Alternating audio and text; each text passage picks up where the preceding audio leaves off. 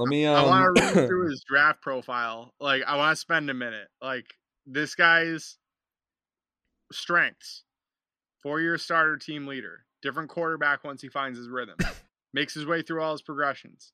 Strong hands allows for easy pump fakes and to move defenders. Generally accurate passer between the numbers. Confident throwing over linebackers in front of safeties. Good toughness. Good anticipation as a runner. And willing to dive and move the chains. All solid, but here's why he's meant to be an undrafted free agent and ends up getting picked in the last round instead. He has good amount of weaknesses. Pocket setup lacks quickness. Don't need to set up in a pocket when you're going to throw it behind the line of scrimmage to Debo and C M C. Field blinders occasionally rob him of seeing the big play. Good news is the big play is behind the line of scrimmage when you're playing for the 49ers. Delivery is labored. So what? It's still coming out in the first half second because you play for the 49ers. Why can I smell this bullshit happening? Lacks timing to beat N F L corners outside the numbers. 49ers don't throw outside the numbers. Shies away from tight window throws. There are no tight window throws behind the line of scrimmage. Ball needs to come out sooner on deep ball shots. There are none. Confidence and consistency have been issues. He's going to be as confident as he needs to be once he throws it three yards down the field and this guy takes it to the house.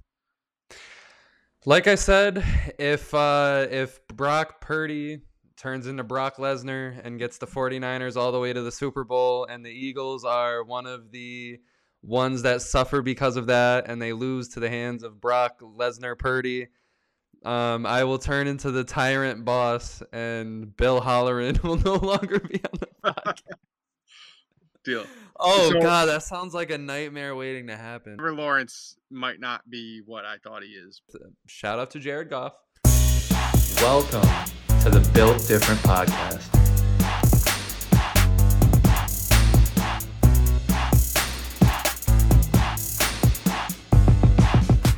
Let's get it. Welcome, everybody, to the Built Different Podcast. I am here with Bill, and we are back with some Gold Rush episode four. Yes, and welcome football. Aboard. Welcome football. Aboard, ladies and gentlemen. American football. American, American football. football. My apologies. Back to the N F L uh, since our World Cup run did not last incredibly long. Uh, we do not get to call it soccer across the world as we were kind of hoping for. Uh, so our football. Uh, we get to spend a little time today talking through what happened last week. Uh, we'll recap the week. We'll go through our top takeaways. We'll, of course, look forward to the week ahead. Uh, we're going to talk some playoffs today. We've been putting it off a little bit, but we're definitely going to dive into some playoffs today. At least take a look at who we think's going to get in. Who it's crazy because I've been like, Bill, man, I'm itching for these playoffs. I'm itching. Yeah, we've been putting it off. We wanted a little bit of a clear picture, but ultimately, I don't think we're going to have a clear picture until week eighteen. I think it is going to come down to the wire. I look forward to that flex scheduling, uh, which we'll definitely dive into a little flex scheduling this week as well. Uh, we will talk about our Bill's Block and Tom's Intuition, of course, and then we'll go through our five and five. I definitely have one bonus bet for you. We'll see what Tom can come up with as well. Uh, so to kick us off, recapping last week, uh, there was an absolute Man. game of the week, and that was the Chiefs versus Bengals. And, man, it really came down to the wire. Uh, that was quite a game. I think this is Our- a preview of, I don't know about A F C Championship, but most certainly a matchup that we're pretty likely to see in the playoffs. Uh What did you think of that game? I loved it. You know, our our new legends are are taking shape, and I'm loving these classic battles that we're getting. You know, like our obviously, you know, our Drew Brees and our, you know, Aaron Rodgers and Tom Brady's and Peyton Manning's, those guys and those battles are starting to go away. And now we're getting our, you know, Patrick Mahomes and Joe Burrows and, you know, Josh Allen's and, you know, all these battles, and here we are. I, I loved it. I I especially loved it that, you know, Joe Burrow, man, this guy is just inserting himself right back into the picture. And we, yeah. we talked about it last week, and It's it's crazy how it, how it's coming true. How the here we are. The Bengals are a threat, and um, that's that's basically what I'm here to say. You know, there's there's something about this fucking guy, man. Joe Burrow. He is confident. It's scary. And while, you know, that there's a lot that could could have been said about this game on the Chiefs' end, you know, some mistakes were made. They, sure. There's some, you know, things that they can shore up, which will be shored up, and this will be a lot yeah. more of an even more of an exciting game somehow when we get to the yeah. playoffs. You, you know how that is. But there's a lot to be said about this Bengals victory. And most importantly, Joe Burrow is here. This is this is the perfor- their performance you absolutely wanted to see. This one hundred percent. Is the one. Yeah, he he was lights out. I mean, to review a couple stats, he was twenty-five of thirty-one for two hundred eighty-six yards, two touchdowns, no interceptions. Played an incredibly crisp game. Uh, six incompletions versus twenty-five completions is pretty nuts. That's elite level completion percentage. Going and they total. Weren't dink and dunk throws either. He was taking his shots down the field. Uh, meanwhile, Chase damn near one hundred yards. Samaje Perine ends up with over one hundred yards, which tells me if Mixon was available, this might not have been all that close. But I do want to say, ultimately, this game was close, and Mahomes did not have his best day. He went sixteen to twenty-seven for two hundred twenty-three yards, one touchdown. Pacheco had a solid day, fourteen for sixty-six and a touch. And ultimately, it's Travis Kelce fighting for more yards that ends up costing them the game. I'm not going to say I want Travis Kelce to do anything different moving forward, uh, but that guy doesn't typically cough up the ball. And if he doesn't, we're looking at a different outcome here. So let's add Mixon to the Bengals because we do get him back this week and moving forward. Uh, let's take that fumble away from Kelce. What do you think the outcome of this game is if we replay it again? And then that's that's the thing is, you know, the Bengals defense, huge, right?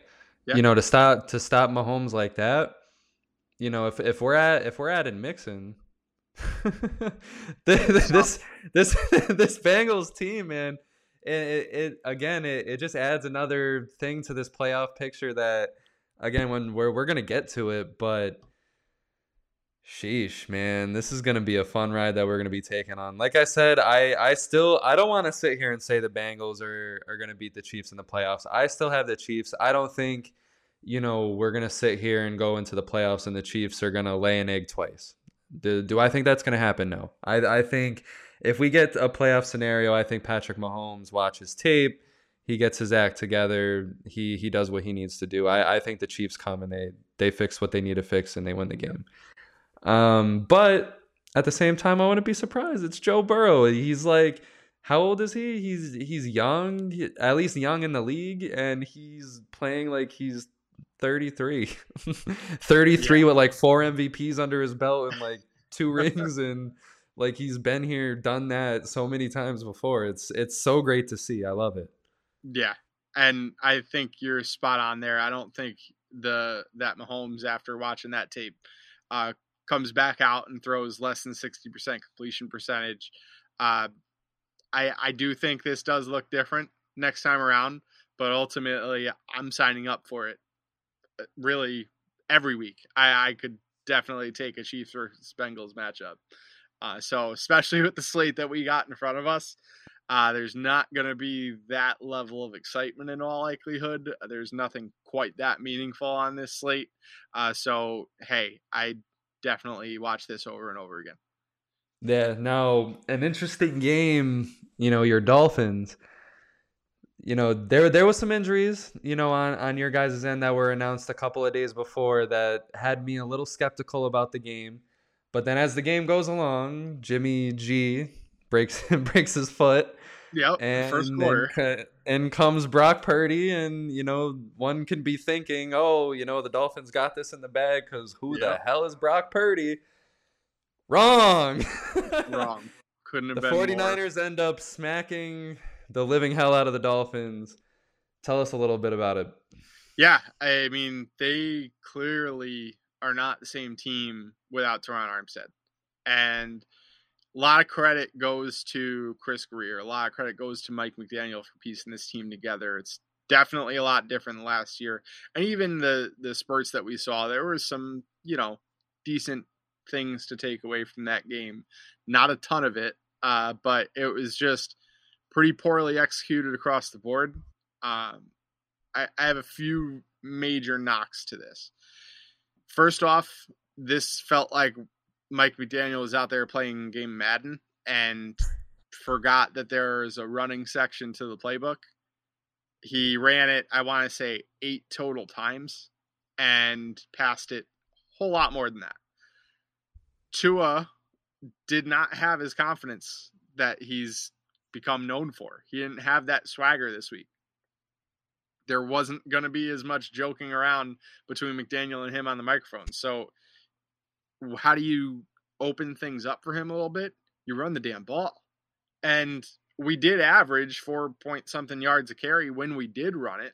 Just we barely ran it. We were never out of the game by that much where we should have abandoned the run. I get it in the fourth quarter, but man, if you only ran the ball eight times going into halftime, you really got to be questioning, hey, what's going on with this offense? What could we be doing differently? Why aren't we running the ball? Now, here's a good reason we might not have been running the ball. Austin Jackson was out. Teron Armstead was out. We've got both bookends uh, as backups coming in and just doing okay. Uh, Tua didn't get killed. He didn't end up leaving the game on a stretcher. So, you know, some element of a win there. But it wasn't a highlight reel performance by the offensive line. They were pressuring, and Tua made some mistakes. And he's been mistake-free for longer than we could ever ask somebody to be mistake-free. Uh, so, you know, not our best day at all. I think this says a lot more about how good the Niners are than how bad the Dolphins can be. Yeah, and I'm gonna I'm gonna trust your you know your opinion on all things um, Dolphins. You know, I, I think this is a good lear- learning moment for the entire team. You know, having having this long of success, and th- this could have easily happened to them in the playoffs or possibly at the end of the season if they were, you know, going head to head with the Bills for that number one spot. But, you know, I ultimately, Bill, you make good points though. You you made a good point when you said, you know, Tua has been so solid for so long. And if you look at the stats, it's been the case. Cause even when, even when he didn't have his best passing games, they were games that were mistake free. They were games where you could still look at them and say, okay, he didn't have it, but he didn't really give the game to the other team. He still kept his team right there. He he didn't just, you know, he didn't he didn't die. You know, he he didn't pull what some of these other quarterbacks do and just interception, interception, interception, interception. Sure. You know, run into brick wall after brick wall, do crazy, stupid things, trying to be a hero. He gives his team a chance. Um, but, you know, in this game specifically, I think the one big key learning point is to just relax, just calm down, be the Tua that, you know, you've come to be, and you'll be okay, because the difference between what you have now and what you didn't have before is that you have one of the better offenses, you know, in the league, in my opinion anyway. You have Sure. one of the better offenses, and to some people, you know, they don't think that the Dolphins, you know, have a decent or good defense. I think it's a defense that'll at least, you know, Brock Purdy destroyed you guys. I'm sorry, Bill. But um, it's still a defense that I think can get the job done at the end of the day. It's it's a team that is capable of winning the Super Bowl if everything goes the right way. Not a lot of teams can say that. Um, I think yeah. the Dolphins are one of maybe five or six. Trust your team, Tua. This is the sure. this is the um th- that's the lesson I think is is to learn. Um, b- both him and McDaniel's though. Trust your team. McDaniel's yeah. trust the run. Tua, you don't have to panic. Just calm down. Right. Just relax. Yeah, it is what it is. But yeah, one quick point though. Wad that Waddle injury hurts. That, that could hurt a lot. Hurts. We'll yes. see how serious that is. Uh, just to finish up on your points. I think it's less Brock Purdy destroyed us than Christian McCaffrey destroyed us. Uh, so, yeah. you know, Purdy had twenty-five completions for a total of two hundred ten yards. That's a lot of dinking and dunking down the field. Eight but, of those catches went to McCaffrey for eighty yards and a touch, um, along with sixty-six on the ground. That man's enough. a beast. And ultimately, it looked like he should have had more on the day. It felt yeah. like we were actually shutting him down decently. Right. When you look at the plays and like what could have been on each play, there were some tackles that were basically shoestring that you could have really seen him yeah. breaking off the big one. So, you know, I think the Niners are going to be just fine, especially with Brock Purdy. I don't think that's a downgrade at all. I think Jimmy G's injury doesn't really mean a whole lot to them. And I, yeah, and they want him back, but just because they need warm bodies, warm, capable bodies in that quarterback room. I can't. Brock Purdy's going to be all right, man. Brock Purdy's I, I don't. I, I can't see it because, like, when for for a Super Bowl, I when it comes when it comes to Jimmy G, yes, he's not the best quarterback in the world. I almost feel like I jinxed him when we were talking about it when I talked about his injuries, and now he has a fucking broken foot, but. When it comes to Jimmy G, he has the experience of going to the Super Bowl and actually playing in it this time. Um, I think that is necessary. I think that is very necessary. And this 49ers team, yes, I feel like you can plug almost just about anybody in that quarterback position at this point, and they're a Super Bowl team. But I think the difference is, is that Jimmy G has the experience of winning playoff games, and Brock Purdy is Brock Purdy. Mister Irrelevant, baby. He's the last pick of the draft. And if he, like I said, if if if they if he wins, whatever. I yeah. will whatever. This will go viral. Whatever. I will choke on my words. It is what so, it is. This is a scheme offense that similar to the Dolphins, go figure, uh, based on Mike McDaniel coming from the Shanahan tree, but you don't have to worry about any of the things that Brock Purdy isn't good at. So you got a guy that has shown some potential at Iowa State and ends up being Mister Irrelevant in the draft, but falls in the perfect spot. This guy hit the lottery by getting drafted to the 49ers because you, well, you didn't know Trey Lance is going to get hurt. That part is the really unfortunate piece. But Jimmy G is going to get hurt. If he hits on the field enough, he is going to get hurt because he always does. And now he gets the opportunity to be a starting quarterback for not just an N F L playoff team, but a team that I pick to probably win the N F C and represent that conference in the Super Bowl. When I think of Brock Purdy, I think of Brock Osweiler. Going to be Brock Osweiler in the playoffs? Or is he going to feel a little bit more like Brock Lesnar? Depends on what team he faces. We'll find out. If he's out. facing the Cowboys, I feel like he'd be Brock Lesnar. If he's facing we'll the Vikings, out. I feel like he's going to be Brock Purdy. I'm just saying. That's this is the scenario I have. Let's find out.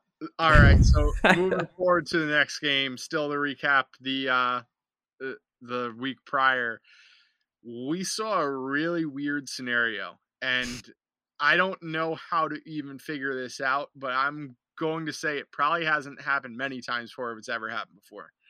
We had the N F C East. All teams played on Sunday, since no teams are on bye. But two of them played each other, and we still had the entire division leave the week without a loss. Undefeated co- conference while two teams played each other. Only bullshit. Giants, Only bullshit like Commanders. This happens in our division. I will say like, shout out to both teams playing for the tie because there there was a good chunk of time where both of, of the teams were very content getting the tie, and I had under forty and a half for that game.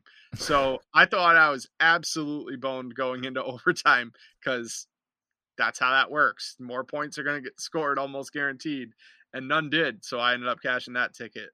Uh, but, man, I think the Giants really are the team that's more thankful for that tie out of the two. I um, it was it was a cool day for the entire division. The Cowboys completely dominated their opponent. The Eagles completely dominated their opponent. And then it was like the Giants and Commanders got together and shook hands. And it was like, because it, it was it was a real gritty grudge match between those two. Because it was kind of yeah. like, it feels like one of them are going to make the playoffs and one of them are not, right? But then out of nowhere, it's like this tie happens. And it's kind of like, maybe they both can make the playoffs. So it, it was cool. It, it's cool. Yeah. And I love that that you bring up that statistic. But I think you got me finally sold on the Eagles and the Cowboys. I, I think both of these teams are one and two in the N F C. I think I'm finally sold on it. In the entire N F C, I'm sold on these two teams being one and two. Um, I'm not sold on the order yet. I think I have to wait and see when they clash, and I believe that matchup is coming soon. I believe within the next two or two weeks. I think after this Giants matchup or the week after that. But yeah, it's exciting. This uh, this division is exciting because, you know, Heinicke is getting his time to shine. Carson Wentz is on the bench where he belongs. He's not the top four quarterbacks in this division. Like, he has Daniel Jones and Tyler Heinicke ahead of him. He has Jalen Hurts ahead of him. Who would have thought that Jalen Hurts would be the number one quarterback in this division and Dak Prescott is behind him? This is yeah. great. This is great. Everything is going great. That's just how you drew it up, baby. Yeah, I, you know, I've been sold on the Eagles. I tried selling you on the Eagles, but man, that was a great performance. They, that win. Yeah. That is a very well-coached team. I've talked about how much I like Mike Vrabel, and he's not a guy that's going to get blown out very often. Uh, they took advantage of all the right stuff.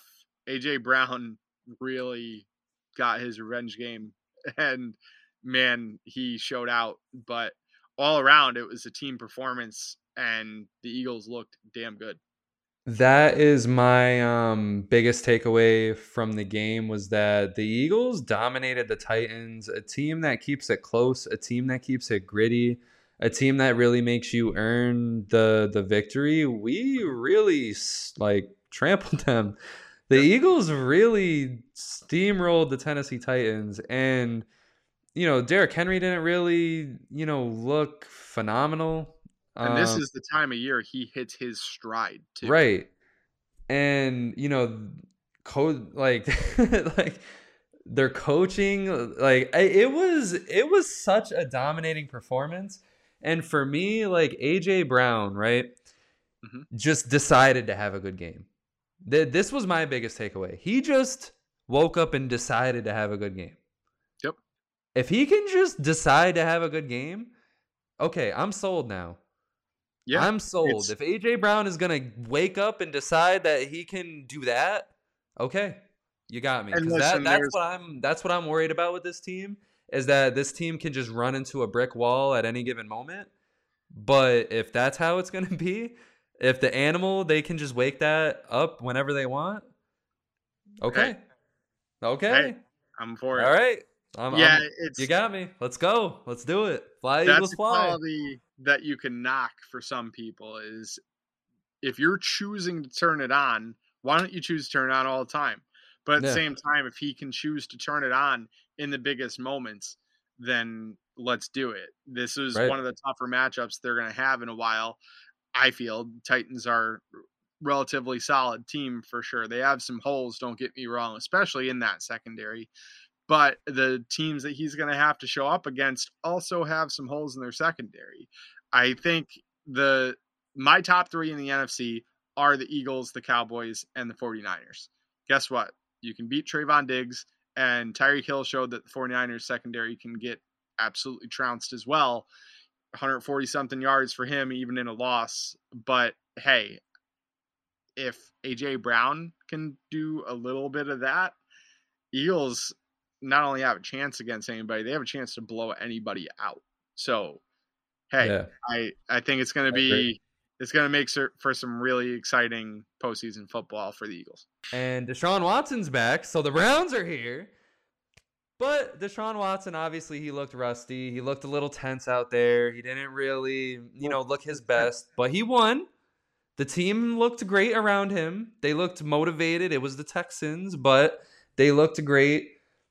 How did you feel? I feel like Deshaun Watson needs to relieve some of that tension somehow. And I think it's going to take a couple touchdown passes. Did you think I was going somewhere else there? Uh, so know. Not, not he uh, he didn't look good, man. And he didn't yeah. look good in the preseason. Then he went without practicing for a while, gets back to the facility, doesn't have a ton of time. But, man, that I really, really wish the Texans could have found a way to pull that off. And I really think without a defensive touchdown, special teams touchdown, another defensive touchdown, this is a different game. And I thought we might have had some Texans revenge cooking. I wish it happened. But, you know, I, I think Deshaun's going to get better. I don't think the Browns have a chance. And what shocked me there is, and this is more fantasy relevant than football relevant, but the Texans shut down Nick Chubb. That's weird. The Texans have been bleeding points to running backs for years, and they finally decide to wake up and play against Nick Chubb. So that could be something cooking. That could be a storyline for fantasy football as we get into the championship weeks here, playoff weeks at least. Uh, but, man, overall, I'm just not impressed with the Deshaun Watson. I think it's just going to go down as another incredibly Cleveland Browns move, giving him all this guaranteed money, and yeah. I don't think it's going to pay off. Yeah, I'm um, I'm in the middle. So I I got to see more of Deshaun Watson because it's just he hasn't played.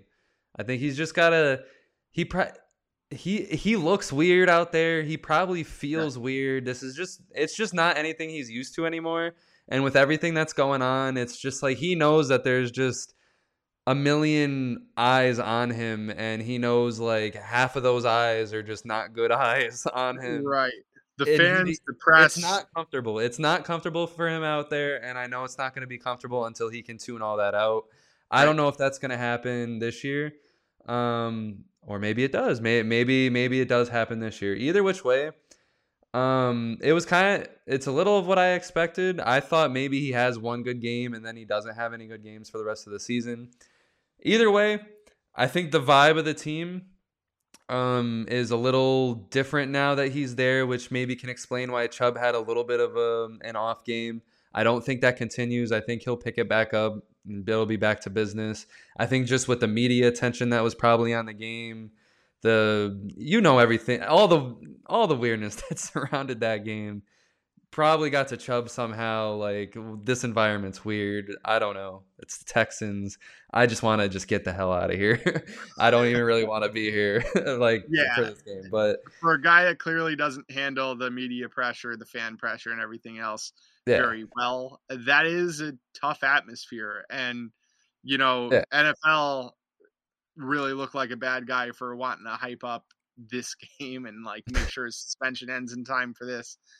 Bad look for sure. But ultimately, it kind of backfires. And Deshaun Watson, yeah. who was a big storyline, gets kind of pushed all the way down the page here for having incredibly pedestrian numbers. And now he's a bit of an afterthought. And nobody really cares about Deshaun Watson. He's not this all-star quarterback right now, at least, because and he didn't go up against his old team. And I, on the other on the other side of that coin, um, taking taking out all of the because I don't want to get canceled here. Taking out all of the, you know, B S. Taking out all of the things that have happened with that. The off-field the guy yeah the guy is the guy is an incredible athlete. The guy is in the N F L and got paid that contract for a reason. The guy got paid that contract because the Browns are stupid, but he he earned that in a way because of his talent. So they're in the hunt for the playoffs. They have an incredible defense, in my opinion. They have talented players on the offense. I The A F C is amazing. I love the A F C right now. It's such a mess. It's such a disaster. But um, when it comes to this team, I can, you know, if Deshaun Watson turns it on, this team is dangerous. Um, and I don't want to fully say that like Deshaun Watson is written off, because like this guy is an athlete at the end of the day, was yeah. one of was one of the top quarterbacks in the league as recently as two years ago.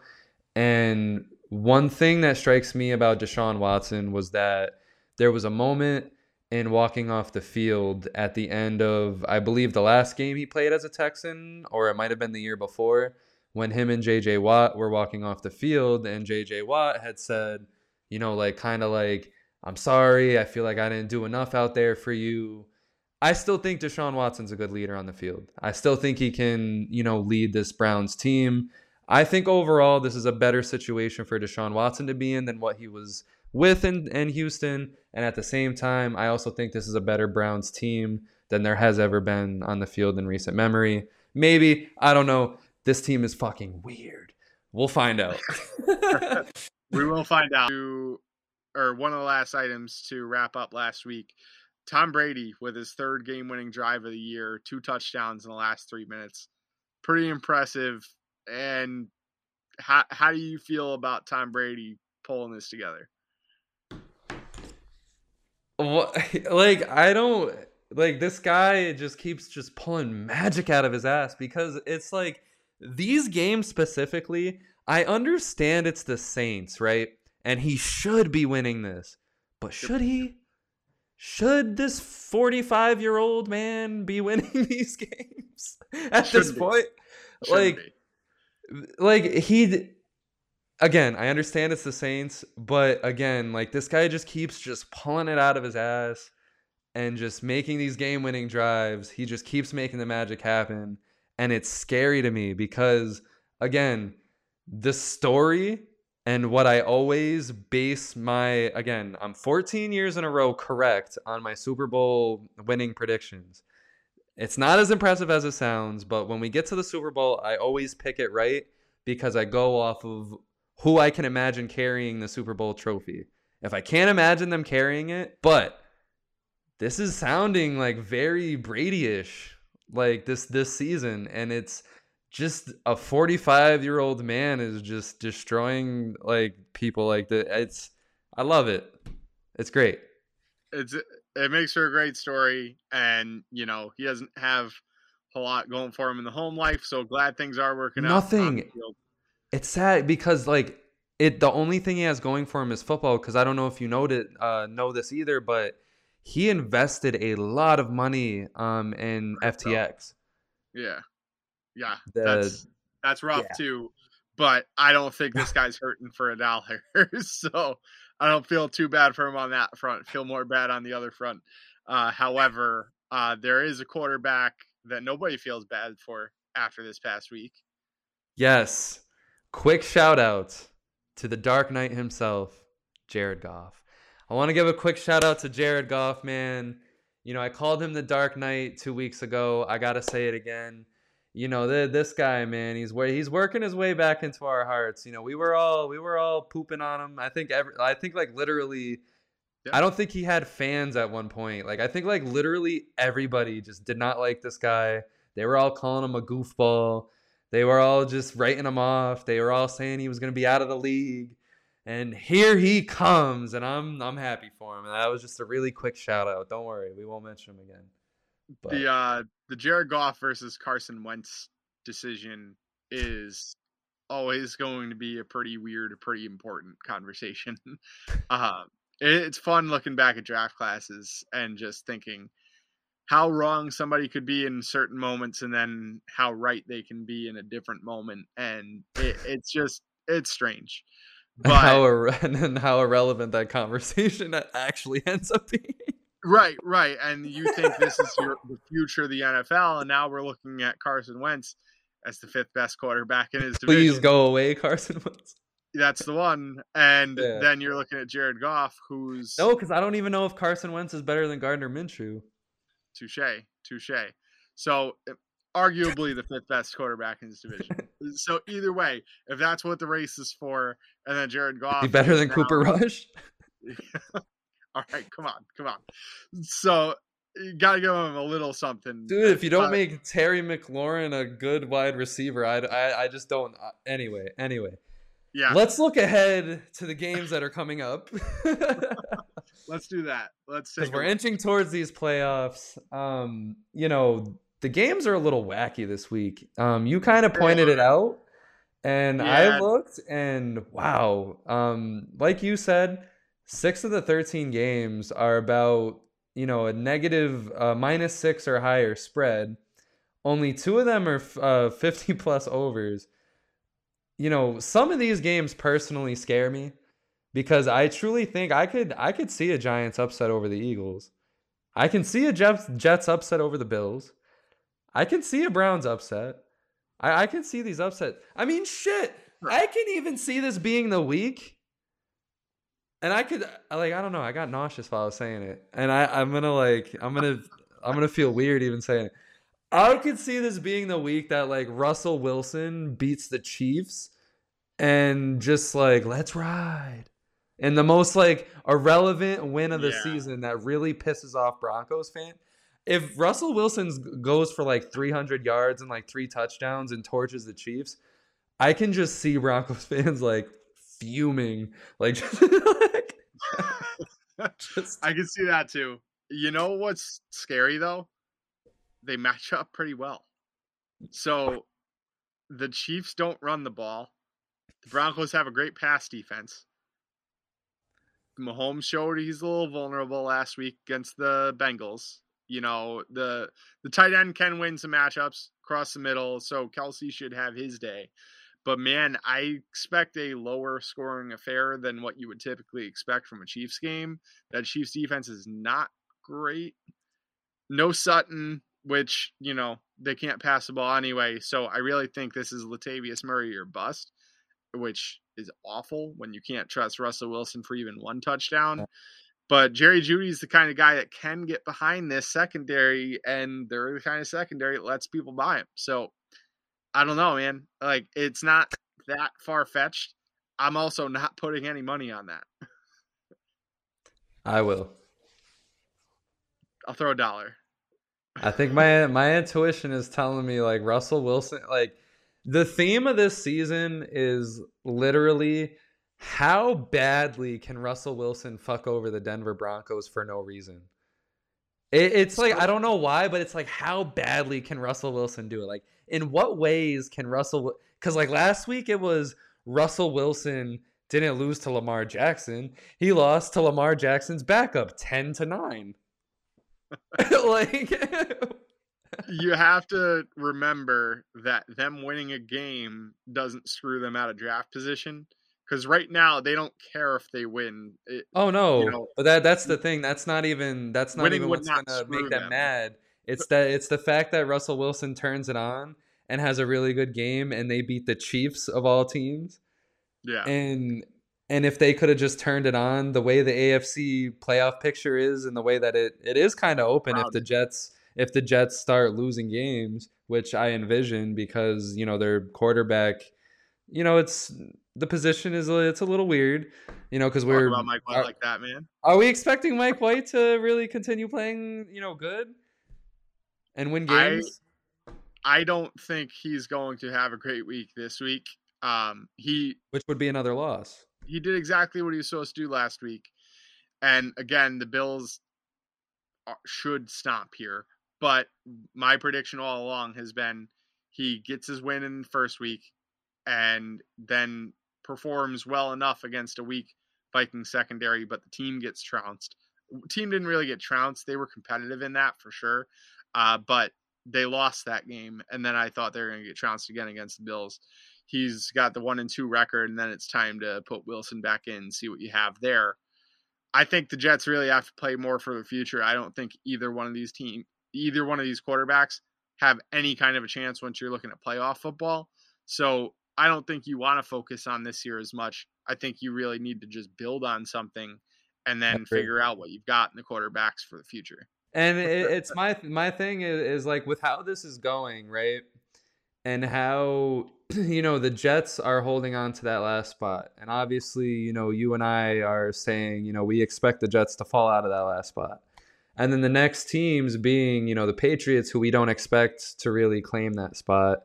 And then, you know, the Chargers, we can see it. The Raiders, you can't see, but I can see. Um, and then the Browns are an interesting team.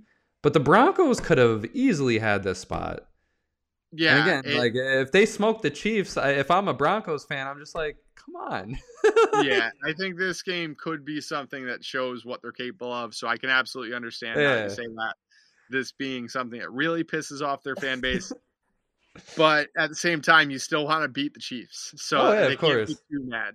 Uh, so I, let's go ahead and take this opportunity. I do have one more game that I want to talk about, uh, which has more betting influence, I think, than anything else. That That's the really the reason I want to talk about it. So we'll, we'll switch the order a bit. We'll talk about that right before we get into bets. Uh, but while we're talking playoff picture, who do you feel is your last team in for both conferences?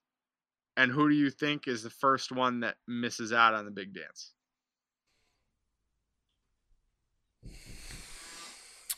So you should already know that the the first team that um, that I think is going to make it is going to be the Raiders, A F C. They're they're going to be the ones that squeeze in. I think it's closer than Bill thinks. Bill's going to disagree with me until the Raiders are actually in there firmly. But, you know, like I said, after this, they're going to get this win against the Rams and they're going to be there. It's going to be a conversation all over, all over the world. Everyone's going to be talking about the Raiders making the playoffs question mark. And then after another couple weeks, we'll be talking about them in the playoffs. And then the team that's going to be edged out is the very underachieving Chargers. You know, we'll be talking about their quarterback, their underachieving quarterback. We'll be, we'll be talking about their underachieving defense. We'll be we'll be talking about their underachieving coaching. We'll be talking about all that good stuff. Um, on the other end of it, I think the Seahawks will be the last team to make it. I think the order, the way it is, um, I think the Giants, they'll be okay. I think this tiebreaker really or this tie really helped them. Um, I think this is oddly like really what they needed. Um, I think the the Seahawks, uh, based on the, one of their more recent uh, you know losing streaks. I don't think they have what it takes to move up, but I also don't think they're going to fall out based on how weak uh, the N F C is. But I do think the Lions will come the closest because if you look at the standings, they're there. And I do think they're going to win at least half of their remaining games because this this guy, Jared Goff, shout out to Jared Goff, by the way. This guy, Jared Goff, is ripping it up. And I, I think the Lions will come the closest. So, all right.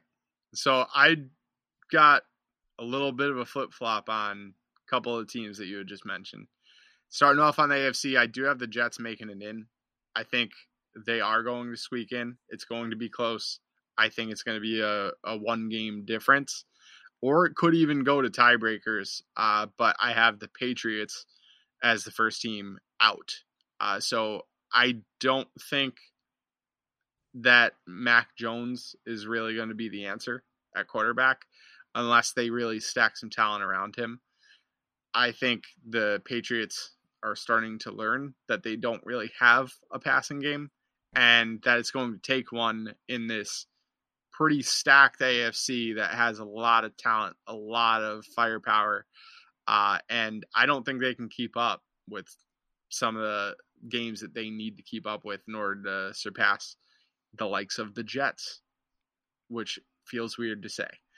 Uh, over on the N F C side, I do have the Commanders uh, who really take advantage of that tie, I can uh, see it. Edging out the Seahawks. I think they're going to end up getting in by half a game over the Seahawks. I think exactly what you said. I think this cold streak, it does drop them some, and I think the Commanders are hot enough. Plus, they apparently you're going to get Chase Young back at some point. I feel like I've been talking about Chase Young coming back since the first episode. Yeah, we're like, Chase Young? But maybe he ends up Because I was like, up. Chase Young is going to be the difference for them to beat the Giants. And then, oh, hey, look, it was a tie. I, I probably would have yep. been right. Hey, it would have made a difference somehow, I feel, but uh, for better or for worse. So, you know, if they get Chase Young back and they already have Heineke playing well enough to win these games, you know, they could be a team that continues to climb. So I think they edge in, Seahawks fall just out. That is going to be the seventh and eighth seeds for each conference in our opinions here. So moving forward, let's circle back to our last game that I am excited about, something to look forward to for this week, and something I find weird as hell. The Lions are favored over the ten-win Minnesota Vikings. Now, I'm not a professional handicapper, but I wouldn't have set that line anywhere near this. How does that happen? How does a ten-win team end up as the underdog? And given that the Vikings are at the Lions, but Ford Field is not a dangerous place to play. It's not like they're in elements that they're not familiar with. They're in a dome. But it's, the Vikings are two-point dogs to the Lions, to the five-win Lions. It's, um... I don't know. I mean, Lions, their offensive stats are actually like really like broken right now, especially after like these last couple of wins that they got.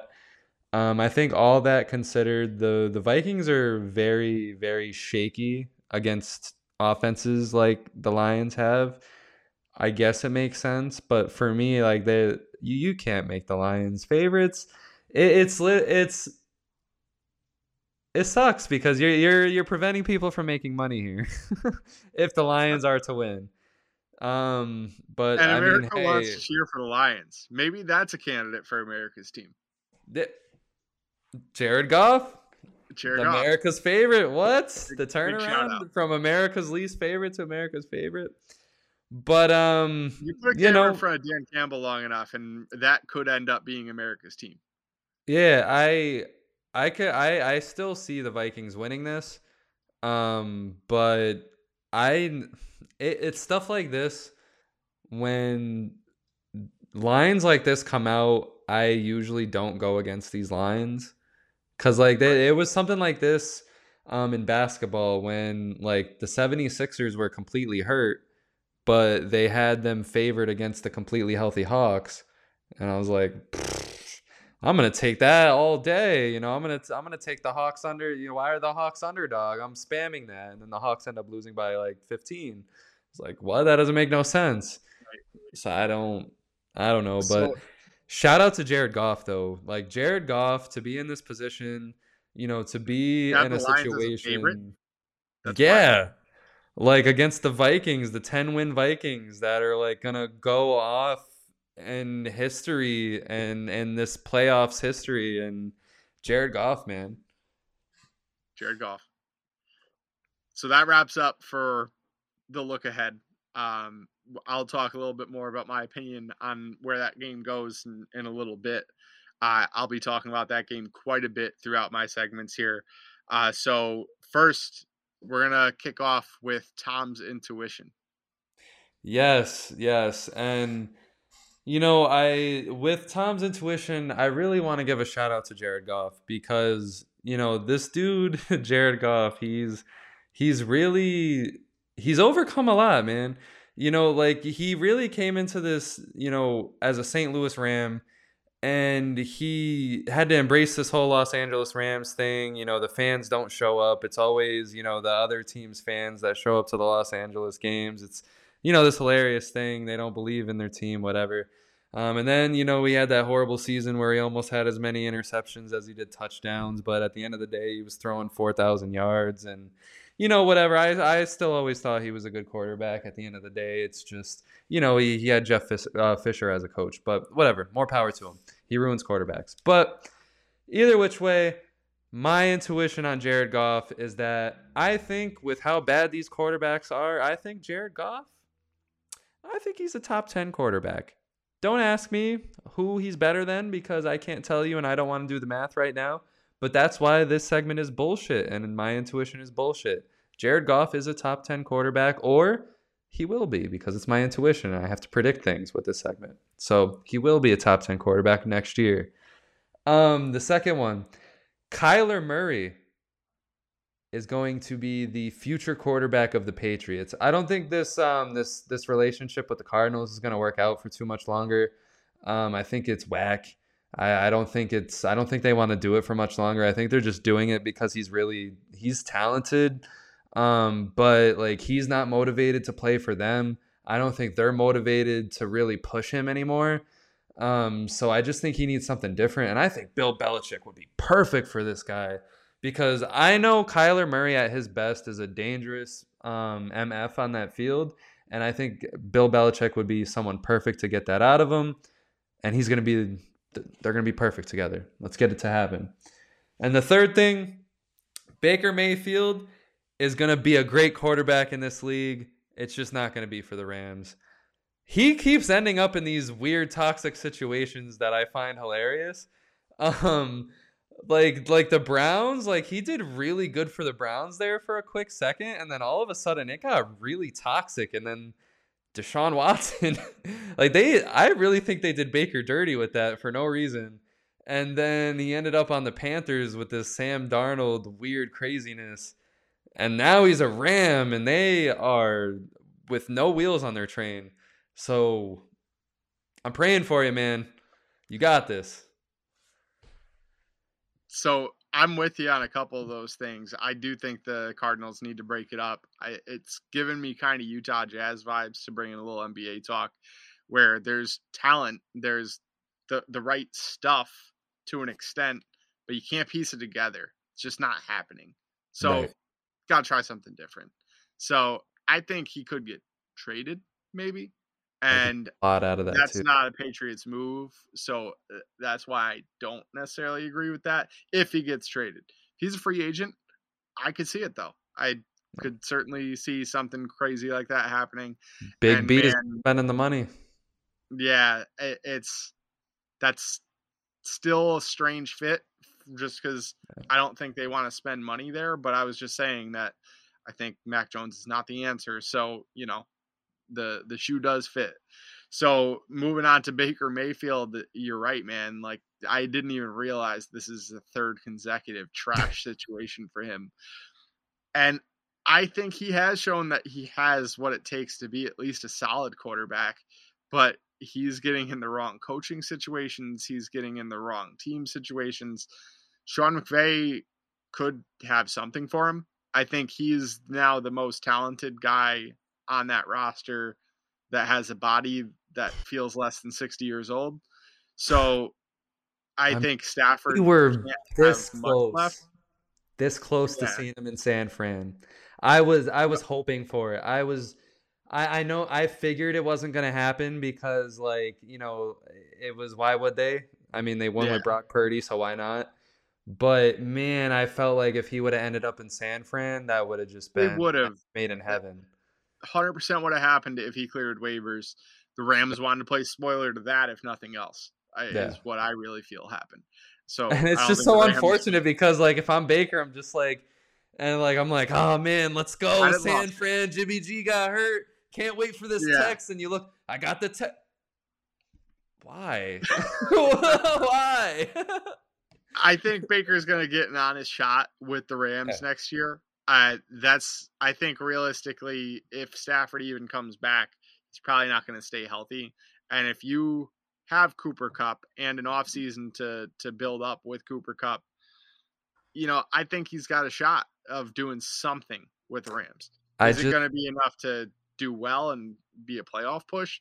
I don't know, but I don't, I, I only reason I don't agree is because, like, it's just everything around that is just old. Not healthy. I mean, even Aaron Donald is showing, you know, finally signs yeah. of not being healthy. Um, yeah, it, it's right. unfortunate. Like, I, I mean, hey, put Baker Mayfield in New England.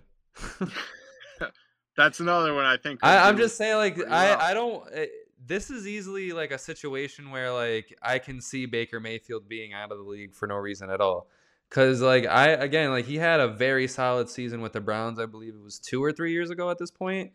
Um, and a lot of this stuff that's happened since has just been out of his hands. Like, it's yeah. been just because the Browns have never known what they were doing ever at any point in time. And then they just get Watson out of nowhere. yeah. Yeah. It's just not his fault. But we'll find Whatever. out. So give us I some Bill's block. Fun. Let's go. So. I, onto Bill's block here. So I typically have, you know, different levels of confidence in my DraftKings lineup that I put together for you guys. And in certain weeks, it's very easy for it to come together. Certain weeks, it's a little harder for it to come together. Last week felt great. Last week was a very solid week, and ultimately a lot of the plays did cash. Uh, so I had all the right players, didn't necessarily put them in all the right lineups to to really win the million. Uh, but, you know, I there were a few that weren't all that far off from it either. So Brown's defense paid off. Uh, you know, Monra paid off. A J. Brown paid off. Couple of different guys that we talked about. Uh, so this week I'm feeling pretty good again, and here's why. It is a pretty limited slate for the main slate. We're down to ten games, and that's not the way it's typically been on a Sunday afternoon. We typically have more than just ten games, but with six teams on bye, uh, then the Thursday, the Sunday night, and the, the Monday night, you're down to just ten games that you can pick from. And as Tom said, only two games on the whole slate have an over of fifty or higher.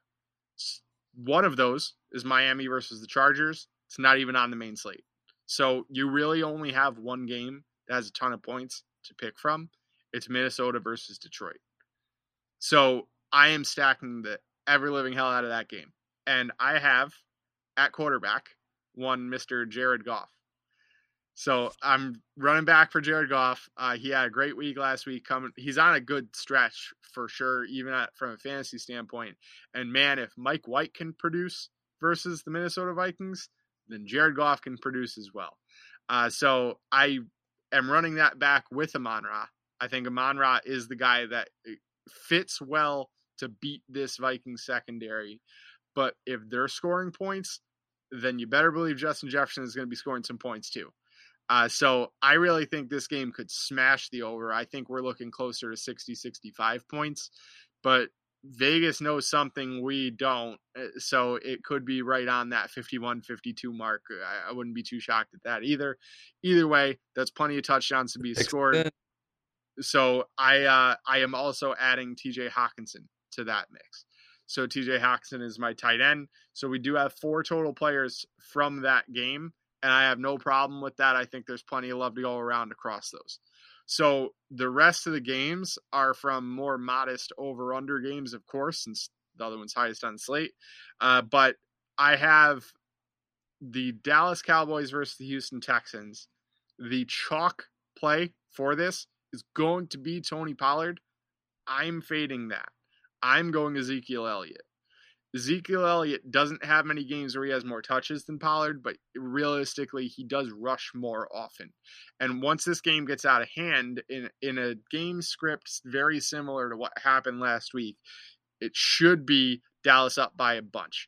And when Dallas is up by a bunch, what they did is they ran it to Zeke. So I see Zeke finding the end zone twice this week. Uh, so locking Zeke in as my R B one, my R B two. A game that has enough points where there should be some scoring is Carolina versus Seattle, and Seattle is awful against running backs. I'm going Deontay Foreman. For wide receivers, I already have Jefferson and Saint Brown. I'm wrapping that up with Marvin Jones, and this is a very expensive set of players that I've put together so far. So my flex, I actually have to go with Greg Dulcich. Greg Dulcich, I like going up against Kansas City because Russell Wilson is going to have to throw the ball. Kansas City should be ahead a little bit, if not a lot of it. So Greg Dulcich is one of Russell's favorite targets. He's really been the main favorite target. But if you add to the fact that Cortland Sutton's going to miss this game, I really think Dulcich could have a lot of targets, not necessarily finding pay dirt, but if he has eighty or ninety yards on seven or eight grabs, that's going to really pay his value at only thirty-four hundred dollars for the salary. I also have Cowboys defense to wrap it up. Uh, spending up a little on defense here, and it's going to be worth it. Uh, so they really get after it. They have a ton of sacks. They know how to turn the ball over. And realistically, I'm expecting a touchdown from the Cowboys defense. Uh, that will rear its head in just a moment as well. Uh, so that wraps up the DraftKings lineup. Uh, Not a ton of places that I really want to pivot to. This is pretty much the lineup I want to lock in. I'm not in love with Marvin Jones. If you can find something of a better value, uh, I think he can beat the Tennessee uh, secondary. I'd really love to get Christian Kirk in instead, but just couldn't do it from a salary standpoint. Uh, that should cash at least in a fifty-fifty lineup, uh, but I'm definitely firing that up in tournament play. Uh, if I was going to pivot off of anybody, it's probably spending down on Justin Jefferson and then uh, firing up something a little higher than Marvin Jones, mixing in maybe Christian Kirk instead, and then take your favorite with whatever is left money-wise. That's Bill's Block. Hell yeah. I always I always get some good parlays out of this. Let's go. All right. So going on to the five and five, I'm going to start off here by putting the records down below. It is getting good. So with that being said, I'm going to start off with my choosing. Very weird week, like we like we had mentioned earlier in the podcast here. But I'm going to start off. I'm going to pick the Ravens over the Steelers. Um, the Steelers are favorited in this, but I really don't care. I really don't care for this playoff uh, push that they're trying to make either. It's actually angering their whole fan base, which is actually really funny. Um, their fan base is like practically like begging for them to tank um, because, as you mentioned in the podcast last week as well, Um, you know, it is very close right there from, you know, second on to like fifteenth. So they can easily get all the way up there, but they're trying to make a playoff push for whatever reason to go. And if they magically do make the playoffs, they're going to get squashed. I don't care for it. And I think the Ravens are going to um, destroy them and destroy their confidence. Now, I think that the t- the Titans are going to beat the Jaguars. I think after that loss to the Lions, I think the Jaguars are going to mail it in even further. I think they're going to embrace the tank. I think the Titans also are going to um, fully play with desperation um, in this game as well, um, because after these couple of losses, they really need this win. I think they're going to beat the Jaguars. Uh, the Buccaneers, I have them beating the forty-niners. I have Tom Brady getting a very big win. He needs it. He needs to gain some more ground in this division. I have Brock Lesnar losing at home. I um I think this is a lot of pressure facing Tom Brady at home, uh, and it's it's just it's it's not going to work out for him. I think Tom Brady is going to win that game. Tom Brady and the Bucks. I have the Seahawks beating the Panthers. I think you know Geno Smith is going to get it done. He just keeps coming out with beautiful quotes week after week, and I'm just buying into his story more and more. I'm like starting to feel like he's going to win his first playoff game, even though I know it's probably not going to happen. But I'm starting to believe in this guy. The quote that he said this time um, was that with everything that he's been through, like, um, you know, all the unfortunate stuff that's happened in his career would be a dream for, for a lot of people on this earth. So I, I love this guy. He's just like he's gold. He's just golden. And the, the last uh, choice um, of teams that I have here is that I have the Dolphins over the Chargers. I think the Dolphins are going to have a very good comeback game. They're going to go into L A. I think a lot of Dolphins fans are going to show up. I think they are going to smack the Chargers. I think Tua is going to smack Herbert. And um, there's going to be a lot of smacking going on. I'm sorry for being violent tonight, everybody. But that is my that is my teams. You're, you're up, Bill. Excellent. So I was just very hyper for this episode. I don't know. I'm just like I'm just really happy where the podcast is. I'm I'm happy to talk football. I'm, I'm just happy, and vi- I'm violent when I'm happy. I I'm not abusive. I promise. So my five money line teams. I actually am taking the Lions over the Vikings this week. If you see a line that's this rough, then man, Vegas typically knows something that we don't. So I looked up the weather and then I remembered they have a dome, so I just don't yep. know. I don't I don't know. There's no injuries, there's no reason for it. There's just no reason for it. And it's not like the Lions are undefeated at home or anything. The splits don't make sense. There's no real reason for this, which means somebody knows something that we don't, and I trust them. I'm Whoever scared to, I'm I'm just I'm scared to bet on this game now. Yeah, yeah. And, you know, the Vikings don't win anything by a lot. So if you're going to bet on this and you want to feel confident in it, then, A, you don't take a money line from either one of those teams because it's pretty fifty-fifty game realistically. Uh, but I have no problem teasing and taking the Lions plus some points. If you take the Lions plus three, I think you're locked in. I, I don't see this being more than a three-point game, uh, but I, I like Lions to win it. I think, again, Vegas has to know something that we don't hear for this line to be set. Smash. You know, so I, I'm going to say it, though. I, I feel like we we should smash the heavy over um, because I think I think it's going to be a shootout. And the reason why I, I say it is because you say the Vikings never lose or win by a lot.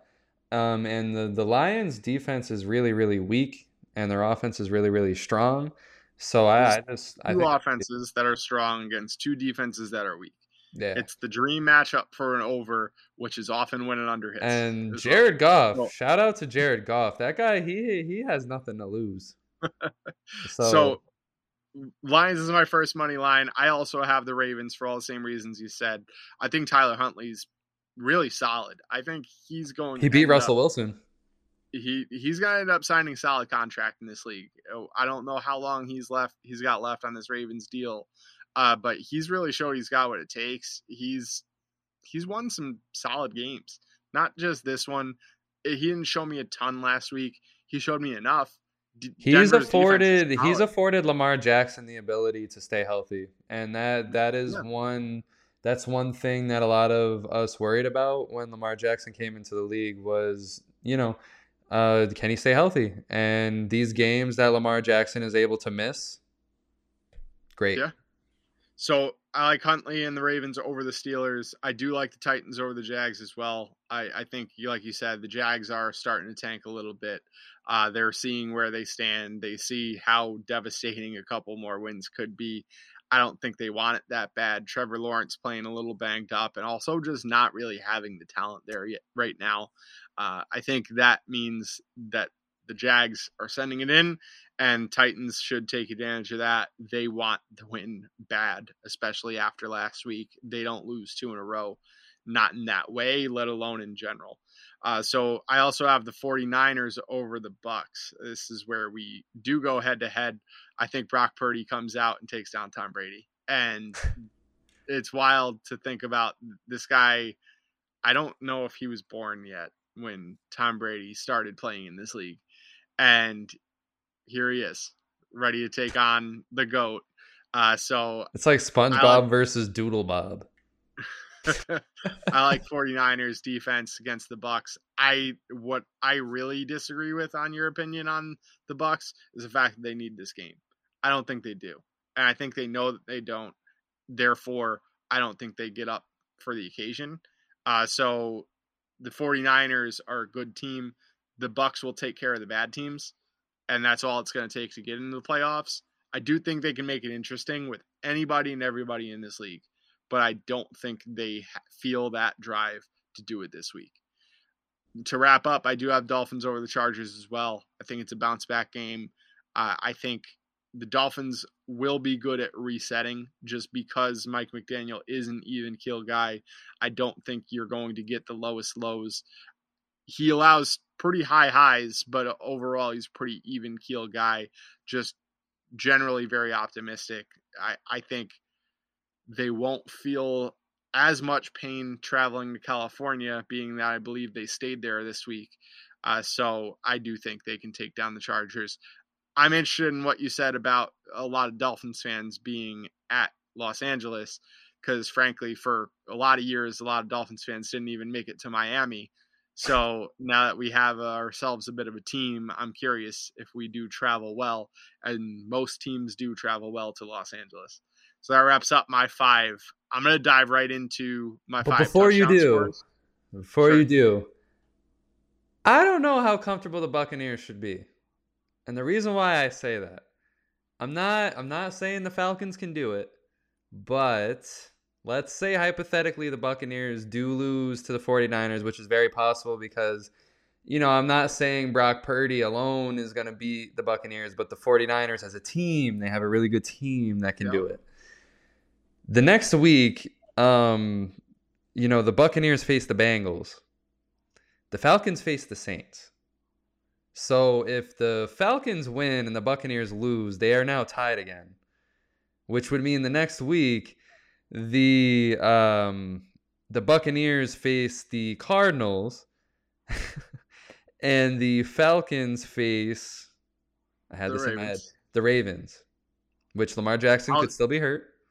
I'll jump ahead a little bit and tell you that the Buccaneers versus the Falcons might be the play-in game that we get for Sunday Night Football right. in Week eighteen. Right. That's that. that that's where that's where I was getting to. Yeah. So but this game, this knowing, game could be important to that. And like I said, I'm not saying like the Falcons are like anything dangerous, anything to worry about, but I'm just one, saying one I don't know. Like this, this loss could prevent Tom Brady from the playoffs. Could, could. It could, but anyone can, and the six right. that he already has could as well. The Falcons, however, are bringing in Desmond Ridder. Desmond Ridder is going to be the starter after their bye week. Could be their future. That could be either really bad or a game changer positively. We don't know yet what Desmond Ridder is made of. We don't know if he's ever going to be good, let alone if he's going to be good this year. Yeah. So I'm intrigued. I think he's got a skill set similar to how they ran the offense through Mariota. So realistically, they don't have to change a ton. For every reason, they've found some success this season. I don't think that drops off with Ridder, and maybe he is a ton more talented than Mariota. Maybe he's not. So I think we're going to find out a lot about the Falcons pretty quickly, but I, I could see it. I could absolutely see them making up a little bit of ground and making that Week eighteen game in- incredibly interesting. So for we'll sure. find out. Well, tell us who you got for touchdowns. So for touchdowns, I do have a couple of guys that I mentioned during my uh, during my DraftKings lineup. I do have Deontay Foreman as my number one lock for a touchdown versus Seattle. I like the odds a lot better than where Vegas has him right now. I like Zeke versus Houston, and I might even like him for two touchdowns. I like Pollard just as much in that stretch. Uh, so really you could go either way if you personally leaning in either direction, but I'm going with Zeke. I like Christian Kirk versus Tennessee. I think I, I did go with Christian Kirk last week. He didn't actually find the end zone, but he did have plenty of opportunities. Uh, so I do think he finds one deep up against Tennessee. That is where they're weak. I like Derrick Henry versus Jacksonville. I'm probably looking for something like a two hundred yard and two touchdown line for Derrick Henry. So mm-hmm. that's where the DraftKings lineup could fail, is if Derrick Henry absolutely becomes a slate breaker. Uh, outside of that, I really like the lineup. And I do like Eckler to find the end zone versus Miami. I think they'll shut him down okay, uh, but I still think he finds one receiving. Miami tends to give it up to receiving backs a little bit more uh, than just your standard running back. On to you. All right. So I want this win. I want to win both. You know, I want the record and I want the touchdowns. So, Bill, I'm sorry to do this for, to you, but I'm going basic. I think the best wide receivers in the league are going to shine, plus Nick Chubb. So I'm going with Nick Chubb to get a touchdown. And I'm going Amari Cooper, Justin Jefferson, Stephon Diggs, and A J. Brown. Just right. like that. I like it. Your Listen, logic is probably way better than mine. Um, for me, I just think as we get closer to the end of the season, the star wide receivers always, always end up uh, in the end zone. The playoffs is where um, it, it gets interesting, is where, you know, we, we get more of the the better, you know, the the very nitty-gritty, uh, you know, matchup uh, scores, the, the ones that I can't predict. But, yeah. That that yeah, those, are, those are my scores. This does make it interesting. I'm going four running backs, one receiver. You're going four receivers, one running back. So yes, uh, we'll see if there's a strategy that comes into play there. But uh, listen, give us a I bonus think, bet.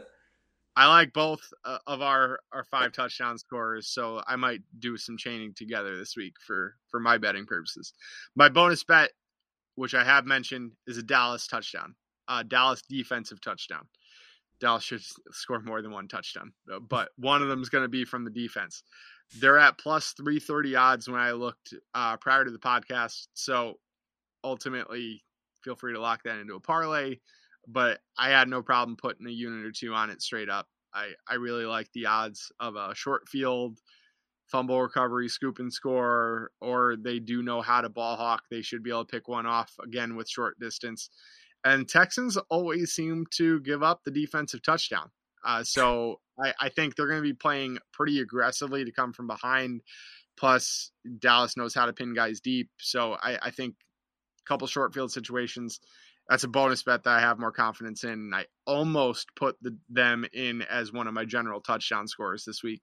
But at plus three thirty, I thought uh, I also want to win this. So went a different route. That's fair enough. That is fair enough. What have you got for a bonus bet? One second, the Rams actually made it interesting real fast, but the Raiders just had the punt of a lifetime, so they probably did that. Wow. Baker Mayfield didn't have as bad of a performance as I thought he was going to have. Uh, seventeen, eighteen to thirty for one fifty-nine yards so far. I thought it was going to be under one hundred yards if I'm If I'm being truly honest with you. I didn't think he'd get to sling it thirty times with the time he came into the game. Uh, but, listen, he's outperforming Derek Carr right now. Yeah. So, we'll see. Jacobs came back into the game. But um, That's good. That's good to hear. I'm especially my bonus bet, um, you know what? I just want to give a shout-out to Jared Goff. You know, Jared Goff, a very good quarterback in this league. Again, I'm such a sucker for the underdog story, the guy that nobody loves that ends up making everybody love him. You know what? Just make a ticket of Jared Goff just going off. Just do it. Make the ticket. I know for whatever reason the Lions are not the underdog, but make the ticket of Jared Goff going off, and I promise you you're going to have a good time. And with that so, being said, your translation there, Jared Goff, over two ninety-nine and a half passing yards, over two and a half touchdowns. Is that where his line is? Uh, that's where I'm putting it. For you can, you can. If that if that is your line, for three hundred yards, line, I'm going to take the over two point five touchdowns, and I'm going to take four hundred yards. four hundred yards. Yes. You heard it here first. Yes. Take that ticket. All right. Um, take the take the Lions and the Vikings. This is gonna be a crazy game. I, I have the feeling. I have the feeling like the defense. I feel like like these defenses are not even gonna like study. I don't e- I don't even know like this. They're not even gonna bother like even doing anything, any of their pregame anything. I feel this is like, like a schoolyard pickup game. It feels like. Oh Just, yeah. Yeah, a, they know they don't have chance. Why bother? Oh yeah. Uh, With that that's, said, that's when you might get a defensive score every here and there as well. So it's just it's some schoolyard bullshit uh, turning into some weird stuff the other direction. But I think that's game of the week. Uh, Vegas obviously thinks so too. Yes. And with that being said, we're going to leave it there. That was another edition of the Built Different Podcast, another edition of Gold Rush. We did it again, Bill. Talked our bullshit. Talked everything we could. We gave it our all. We left it all on the field. We left it all out there for you guys. Make sure you guys subscribe, like, follow, sell your soul to us. Shout out to Belgium. You guys became our number one listener. How about that? We love you guys. Thank you so much. We appreciate Thank the support from everybody, though. Appreciate all you guys. Um, make sure you guys are, are staying in tune. Our rebrand is coming. We are so excited um, to give you guys what we have in store. Make sure you guys, like I said, subscribe, follow, like, sell your soul. Do everything you can. Stay in tune. See you next time. See ya.